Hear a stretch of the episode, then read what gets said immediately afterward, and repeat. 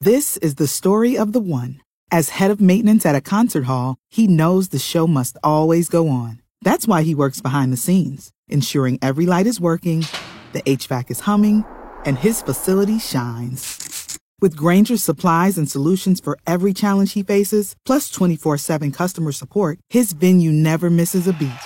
Call quickgranger.com or just stop by. Granger, for the ones who get it done.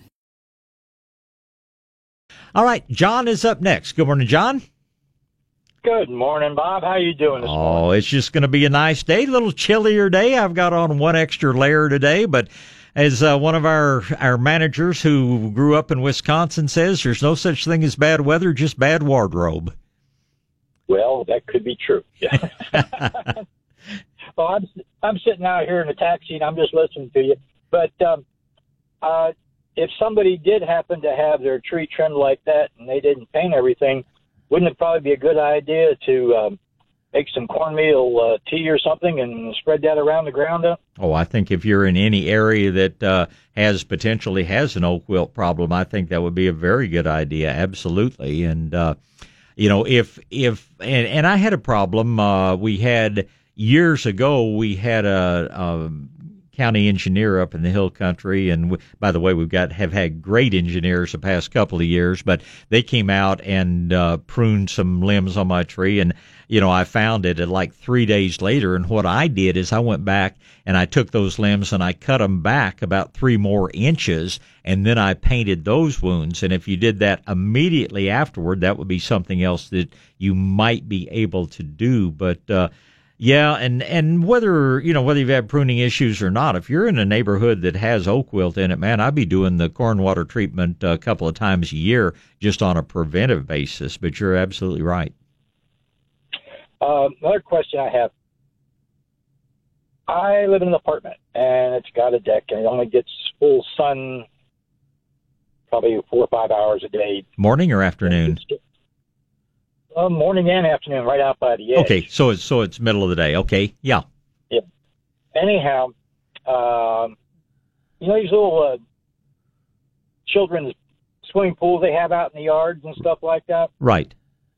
If you took one of those and uh, uh, you'd have to drill a bunch of holes in it, put a bunch of soil in there, and then uh, maybe put some kind of cloth across the bottom first before you put the soil in what could you grow in there? Like maybe radishes or uh, lettuce? Or oh, you can grow you can grow almost anything you want, John. You could grow uh, peppers. You could grow uh, um, some of your more compact tomatoes. You grow bush beans. Uh, this time of year, you could be growing lettuces or radishes or spinach or beets or carrots or turnips or broccoli or cauliflower or you know there are a lot of things you could be planted out there let me give you one other alternative to you know using a little wading pool for that they are making some of these fabric pots now that last for several years but they make a a fabric pot that's about six feet across and uh, that's what I grow sweet potatoes in. So if you want something that will hold up better, the only problem with those little wading pools is, you know, sit out in the sun very much, that plastic gets brittle.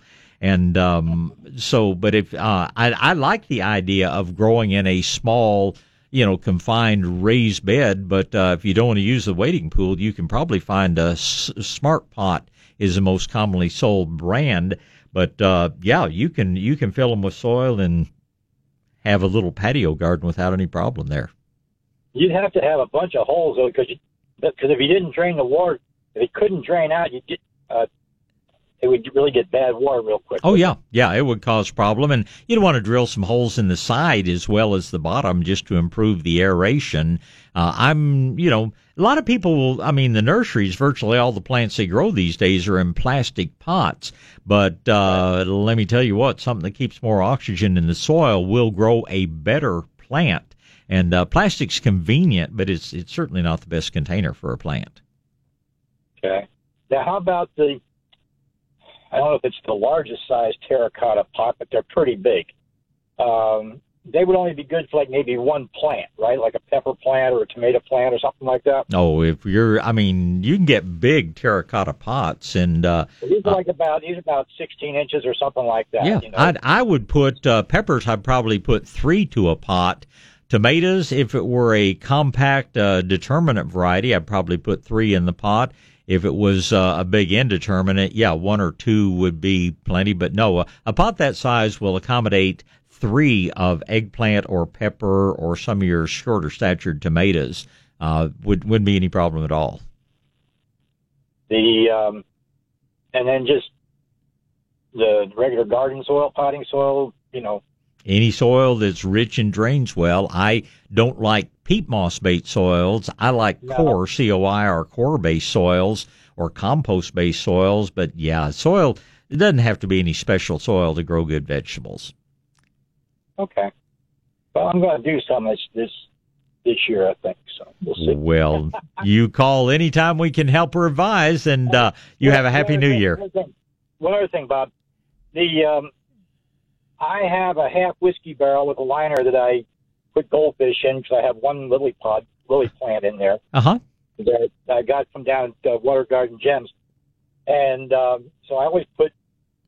I start out with a dozen of uh, feeder goldfish, and it always winds up there's only three of them survive. Okay but then you have to drain the water every so often. And I just take that water out with a bucket. I put it on the plants, and it seems to work pretty good. Oh yeah, yeah. It's it's excellent water uh, for watering plants, and if it has little fish uh, excrement in it, all the better. Uh, yeah, I, I that's an that's an ideal source of water. Just remember that, uh, and, and you know, it would be a great thing to do. Just periodically use whatever you could to dip water out of that uh, bucket and replace, you know, that water. Use that to water your plants. Just remember that um, the water, you know, and I don't, I don't know exactly what SAWS is using in your area, but uh, just to be on the safe side, I'd have a little bottle of those uh, dechlorinating drops that you get at any uh, pet store. And uh, yeah, I yeah, I you know if I were if I were doing that and I wanted the best, I'd I'd be dipping out of your uh, your miniature lily pond and using that to water the other plants, and just replacing that water with uh, either water that you've treated with that, or if you put a you know a bucket underneath your downspouts on your uh, gutters and just collect rainwater and just use that to keep putting back in your little mini lily pond. Uh, that's the best of all worlds. Yeah. Okay. Great. Thank you. Hey, my pleasure. Good to talk to you, John. Happy New Year, and we'll talk again.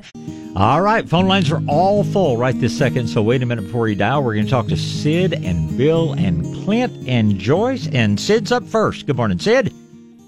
Good morning, Bob. Good morning, sir. Hey, uh, can you tell me the difference between corn gluten meal and whole ground corn meal? Absolutely. Corn gluten meal is what is left over of the corn after they take the corn syrup out of it.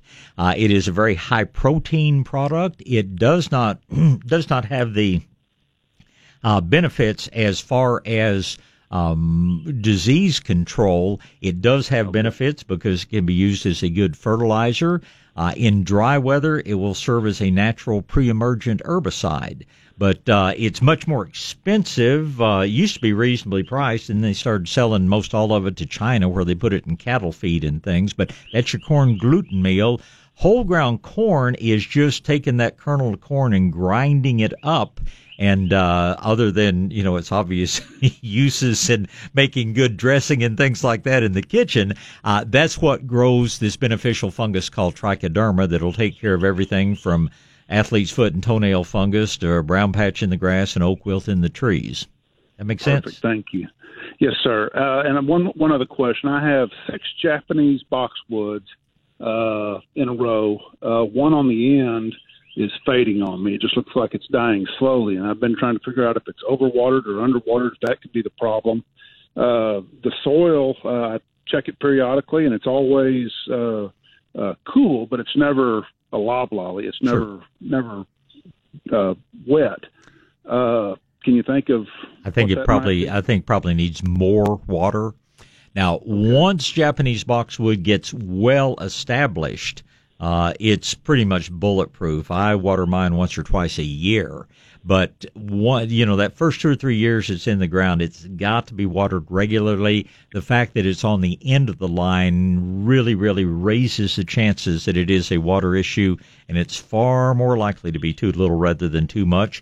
At this point, I'd probably use a little Super Thrive or you know Garrett juice or something like that because you've obviously had some damage to the root system. And uh, uh, just remember, there's no such thing as too much water. There's too often, but there's no yes. such thing as too much water. So when you water it, really flood it. And I don't know why it is, but the the one on the end of the row always seems to be the one that misses out. Okay, perfect. Perfect. I thank you very much. Have a great new year. You do the same, Sid. It's good to talk to you. Thank you, sir. Thank you. Bye-bye. Mm, bye. Bill's turn. Good morning, Bill. Hey, how you doing, Bob? It's windy up here. I'm looking out the second floor window at two oak trees, and they're just flapping around. Oh yeah, like there's there's a bit of wind chill going on out there this morning. You better you better have more than one layer on if you're going to be out wandering around. It's not a bad day, but well, it is a, a chilly, windy I'm day. On, the only thing I'm planning on doing is I uh, use my uh, uh, rotator black and decker thing just to kind of loosen up the top two inches of soil where I'm going to put my onions. Okay. And it it has weeds in it and some uh, Bermuda grass coming through. I was planning on spraying it down this afternoon or or sometime today if I get out there, and to kill the weeds and blunt the new little Bermuda grass coming up. How long after I spray it do I have to wait before I can actually plant the onions? Five minutes. Five minutes. Yeah. Okay. Once it's dry, is totally harmless. I'll tell you on Bermuda and things, I think you're wasting your time because in this kind of cold weather, Bermuda's not going to grow. And if you want to try to dig some of it out, you certainly can but uh, it's not going to compete with the onions at this time of the year. And uh, if I were going to be loosening the soil up, I wouldn't waste my time in spraying. I'd just do my soil loosening and plant, and then if anything does sprout up, just pull it out. I, I think it's really a, a, waste of time to spray. Uh, yeah. When you're getting ready to till it a little bit anyway, so uh, I'd well, skip that step, that step, uh, and just get on to your onion planting. Oh, okay, that that uh, that that solves that. Although if I did do some spraying, if the wind died down a little bit, mm-hmm. uh, I could get a big piece of cardboard or two by four. Sure. And I was going to spray the whole backyard. Well, that's not a bad idea at all. But uh, where you're going to plant your onions, I, I wouldn't worry too much about it. I think it's more important to get the onions in the ground in the near future. Oh, okay. All right. Thank you, Bob. You're welcome. Bill. Thank you so much, and Happy New Year. Okay, now going from lines full to having a couple of lines available to you. So give me a call, 210-599-5555. It's going to be Clint and Joyce, and Clint's next. Good morning, Clint. Hi, Good Clint. morning, Bob. Uh, I was wondering, what is your recipe for that spray kind of for the antifreeze type action for the leaves at this time of year? That's the uh, the liquid seaweed, and uh, you you're not gonna. It doesn't give overnight results. It, it's something you really should have started a couple of months ago because what it's doing is yeah, building up. The, yeah, it's building up the sugar content in the leaves, which is what has that antifreeze effect. Certainly not going to hurt anything, and it will benefit your plant in other ways but uh, to you know spray it when we're real close to uh, severe weather is not going to give you a lot of cold protection. It will make your plants healthier. It will do a lot of good things for them, but you're not going to get much uh, much freeze protection waiting this late in the season to start. And that's about two months out when I should have been doing that. Yes, sir. Eight to ten weeks. Okay. And what is the actual the recipe so I have that next year. Uh, two two tables two tablespoons of seaweed. Now I added about a tablespoon of molasses, but I don't think that's absolutely necessary. But I just think it does some other good things. But for cold protection, two tablespoons liquid seaweed per gallon of water, and spray everything that you can. Gallon of water, two two tablespoons per gallon. Yes, sir. So that's pretty strong stuff. Um, yeah. Okay. But it's good stuff and it's not expensive. Now that liquid seaweed, I guess is all one and the same. There's no one made by these chemical pump companies I got to worry about. Well, you don't have anything to worry about. The best seaweeds are the ones that come from uh, cold oceans as opposed to warm oceans. But any seaweed's good. But if you go out and look for a brand, Maxicrop, M A X I C R O P, that's one that uh, is very good. The one that Medina packages is very good. These are the cold water kelps, which have the maximum benefit. But uh, um, I think uh, Neptune's Harvest is another one where they use cold water kelp, and uh, that's a good one as well. Good deal. And I also goofed up this year and forgot to start the cedar tea, I'm paying for it now. But how long ago should I started that? October. Couple October? of months. Yeah, a couple of months. Yes. Okay. And that daily amount, or uh, once you make the tea, was that one tablespoon, one teaspoon? How often? Well, you you uh, use a cup of the leaves from the cedar, needles, whatever you want to call them, to a quart of water. Uh, that you you boil the water and then steep your leaves in that, and then use that as your concentrate, and you use about half a teaspoon of that to uh, a cup or two of water uh, to take on a daily basis. Just once a day? Yeah, yeah. Okay. And I have known people that added a little bit of uh, things with a little al- alcoholic content to it because they said it made it even better. I'm not sure whether that's true or not, but it probably tastes a little better. It makes it palatable, I guess. Some vile stuff. There you go. But it works. All right, Glenn. Hey, I All right, appreciate the call. Happy New Year to you. Happy New Year. Take care. Thanks. Bye. All right, back to gardening, and Joyce is up. Good morning, Joyce. Good morning, Bob. I forgot a question. well, I'm glad you got back through. oh yeah, I did. But I have to tell you, when you all started talking about okra, I am an okra lover in all of its forms, pickled, cooked, fried, whatever. But I have to thank you when you mentioned some years ago that you could eat it raw. It Yeah. never crossed my mind to eat it raw until I've tried it, and oh goodness, I think that is the best. That when you can get young, fresh, can't use the store. I mean, I don't use the store bought because I Right. don't know, you know what. But if you've got a good source, oh my gosh. Oh, yeah, and raw it's- okra is great. It is. I, I don't like the Clemson spineless for raw because it, it does it's a little tougher. But yeah, your emerald green pod, some of those are wonderful. And uh, we're planning a big uh, a big pot of gumbo for New Year's Eve. Oh, you said that. I I love okra in its many forms. I had an aunt many years ago that was real smart when I was a little kid, and she knew she better not serve me anything slimy, so she started me eating fried okra. And then it's when I figured out how good it was, and you know I got into that you know good old gooey stewed with tomatoes and peppers and onions. And I'm like you, I I haven't found a form of okra that I really don't like. So uh, yeah, there are lots of different things. And I'll tell you something, my friend, uh, my friends over at uh, 410 Diner taught me a long time ago. If you're when you're cooking onion or cooking okra, especially if you're putting little onion and tomato and things with it, it was actually whether it's Dina Rasul taught me a long time ago. Squeezed a little bit of lime juice on it.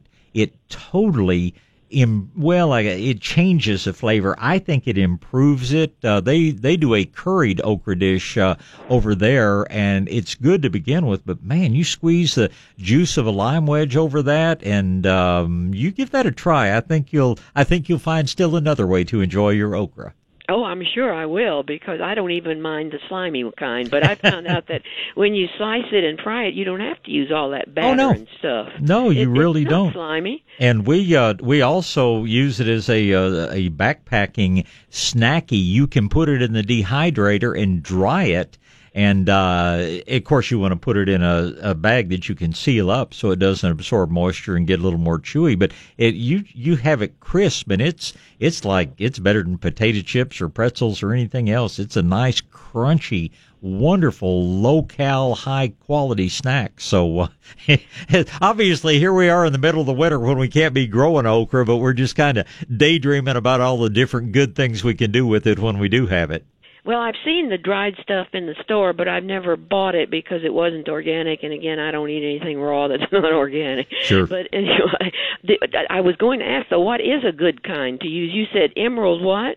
uh, there's one called um, i think it's called green pod Okay. or emerald pod or um, okay. just any of the of the longer thinner ones Yeah. um uh, are the ones that uh you know and I, I think emerald is the variety that I've grown for several years that I like really well Well, I'm sure looking forward to summer and trying that. But my question, better get to my question. okay. On, on the kumquat, when I talked about that it had one branch that was coming out three inches above the graft, Mhm. that thing is growing really strong and really fast. It's about 15 inches. How far can I cut that back to help it branch? Six inches or You- three or four? What would you, You cut it back to the point you would like for it to branch. Okay. And always cut if you can cut just a short distance above an existing leaf because Yeah. that's where you've got that little it's called an axillary bud that's right down there at the base of the petiole on the leaf and that way it'll start regrowing uh, you know very very strongly Okay, so about five or six inches wouldn't be too uh, too short. Not at all Okay, okay. Well, I don't want. I know you've got other folks waiting until the end of the show. Thank you, Bob. Thank you very much. You're sure welcome. Thank you, Bye-bye. Joyce. Bye. All right. Actually, Martha's the only person I have waiting, and we have time for three or four more calls. So uh, give me a call, 210 599 5555, while I say good morning, Martha. Hi, Martha. Yes. Good morning. Hello. Hello, I can hear you. It sounds like your phone's cutting in and out on you a little bit. Hello. Martha, um, we've got a bad connection there. So, Hello. okay, I can hear you a little better now. Okay. Okay. Uh, my favorite way to eat raw uh, okra raw are the red ones. Yeah. Yeah.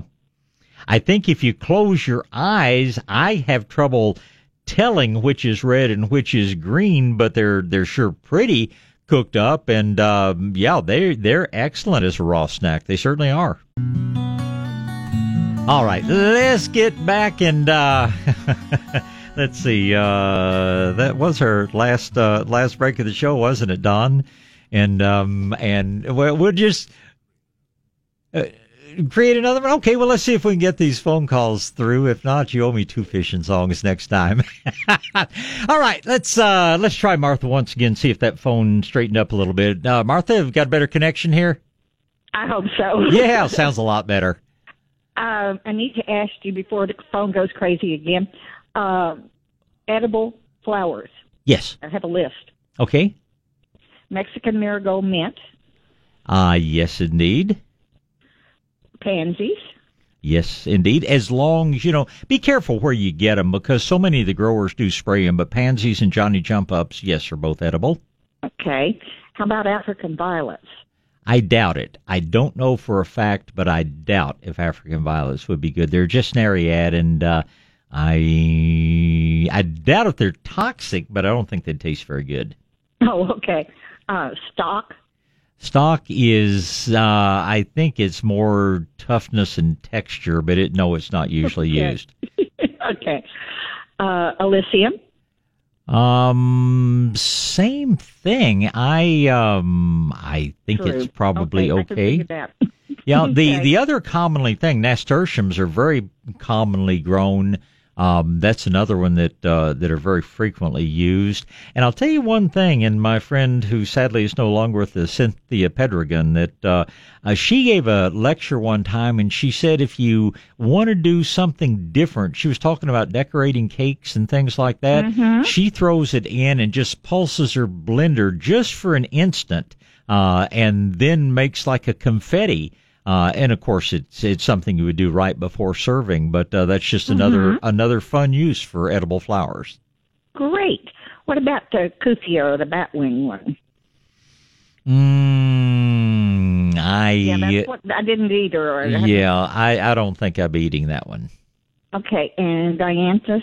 Um, Dianthus, so far, as, yeah, so far as I know, Yeah. Dianthus is fine.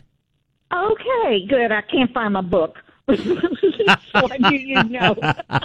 well, very good, and you have a happy new year, and uh, we will talk again. Let's see here. Let's see. In order, it's going to be Diane and Katie and and or Kathy and Alan. Anyway, Diane is up first. Good morning, Diane. Good morning, Bob. Good morning. We have a huge uh, fruitless pear in the front yard, Okay, ornamental pear. Yeah. and when it dropped all of its leaves this year, we noticed that on two different branches we had a huge clump of mistletoe growing. Mhm. Is that bad?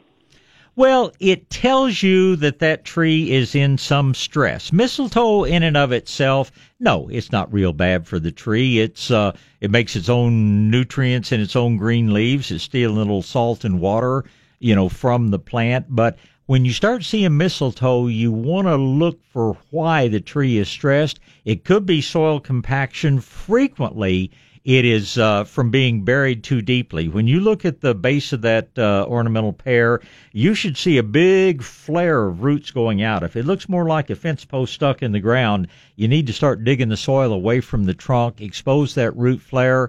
Uh, our friend Howard Garrett has done this a great deal, and he says that usually within a year after that, the mistletoe totally disappears. But it's not anything, the mistletoe itself is not anything to panic over, but it's telling you there may be other problems you need to check out. Okay, so uh, I hate to say our our tree is 12 years old. Mhm. I hate to say it, but it does look like uh, when they planted it, it Mhm. does look like a fence post in the ground. I don't see roots, you know, above the ground. Well, somebody needs to get out there and start digging down until you find that root, what we call the root flare. You may dig through a little fine few, you know, very fine thin roots, just cut those out of the way, but you get that soil pulled back away from the trunk of the tree and uh, your tree will start getting better immediately. Okay, so we start like at the trunk and how far out? Just enough to keep air circulating around the trunk. Uh, okay. It may be an inch down. The worst I know of was a pecan tree. My friends at Eder Tree Care uh, uncovered over on Larkwood Drive, and I think they had to go down six feet to find the root flare. But hopefully yours won't be buried that deep. If yours was buried that deeply, I don't think it would have done well for 12 years. But you will extend the life of the tree and the health of the tree by getting that root flare exposed. Okay, and how far out do we go? uh, just enough to keep it from filling right back in. The only thing I would say minimum of six inches. If you want to go further than that, that's just up to you. Okay, thanks so much, Bob. Happy New Year. And happy New Year to you as well. Thank you, Bye. Diane. Bye. All right, let's see. I think that's uh, Kay right there. Good morning, Kay. Yes, morning. Bob, I have news for you. Uh, my sweet peas are about six inches tall. Uh huh. They're in a uh, two containers on the patio. Now, will they freeze? I I, I think we're going to have maybe the forthcoming nights uh, light freeze up here in Georgetown. Yeah, light freeze won't bother them. If it's going to get below about 28, I would probably protect them. But uh, down to that point, they should be just fine. Once they really get up and going, they'll go down to 20 degrees without any damage. But these are still fairly young plants. Light freeze, I wouldn't worry about. Okay, thanks so much. Well, you're certainly welcome. Thank you. Happy New Year. Bye. And to you as well. All right, uh, then uh, let's talk to Alan. Good morning, Alan. Good morning. Hey, morning, sir. Uh, I've got a uh, Meyers lemon uh, greenhouse Okay. that ha- is full of blooms with limes. Is it like messed up or just doing what it does? Well, here's what happened. Uh, Meyers lemon and you know many other citrus bloom most heavily after what they perceive as a dormant season. Uh, in nature, they are responding to shorter days. They're responding to cooler temperatures. The other thing, the thing that really kind of messed them up this year was that really dry weather we had all the way up until about September. And just from the drought, they went into sort of a semi dormancy. And then all of a sudden it rains like mad in September and October. And they say, oh, it must be spring. Maybe we ought to think about making some buds and flowering. So, um, your tree is a little off schedule, but it's not messed up. And the two things that you're going to have to think about is being inside, you're not going to get a lot of insect pollinators in there. So, uh, um, you probably may have to actually get out and hand pollinate. Just take a little paintbrush and just start dusting around on the inside of the flowers. But uh, those trees can set fruit. Uh, the fruit will grow and develop normally, and you'll probably have you know good citrus earlier than anybody else on the block. But it's just that it Mother Nature did something unusual this year for us to be so dried, followed by so wet and uh, in the case of your lemons and, and limes and things like that, that's not a bad thing. In the case of many things like Asiatic jasmine and many shrubs, uh, they came and put on a burst of new growth, which then froze back because it didn't have time to harden off. But I guess that's a little bit of a long answer to a short question. But uh, your trees are just responding to sort of an unusual weather situation. But as long as the flowers get pollinated, they will still set fruit normally, develop normally, and uh, you'll have some good citrus fruit earlier than anybody else does. Wow. Well, it's um, it was outside during all the rain. You Uh-huh. know, Yeah. We're not we're outside, and then you know we had that cold spell coming, so I put it in the greenhouse, and all of a sudden I see it's just full of white blooms, and then well, actually the limes started coming out first. There was a few limes, and then and then it started blooming more. Well, your your Mexican lime can bloom any time of year. In good situations, your Mexican lime would uh, would be flowering and producing fruit pretty much year round. Your lemons, on the other hand, generally just do it once a year, but they just got an early start. I probably leave them in that greenhouse, especially this week, because we're going to get pretty chilly. And uh, like I say, the only the only negative here is that it's without bees and other things inside the greenhouse. You won't get as good pollination unless you uh, get out there with a little paintbrush, or maybe if you've got any kids or grandkids in the family, give them something to do and get them out there pollinating those flowers so that you'll have uh, good lemon lime production uh, earlier this year. Well, how do you pollinate them? What are you doing? Just take a brush and, and Yeah. All you're doing is transferring the male part of the flower, the yellow pollen that you see, to what is called the pistil, which is the uh, central part of the flower. The top of it is called the stigmatic surface. And that's what the bee is doing. It's just carrying the pollen and putting it in a place where it forms something called a pollen tube that grows down through there, and that's what starts your fruit growing. I could give you a much more technical explanation, but I would bore you to death and take up unnecessary time. all right, gotcha. Well, thank you very much. Have a nice day. It is my pleasure, and you have a happy new year as well.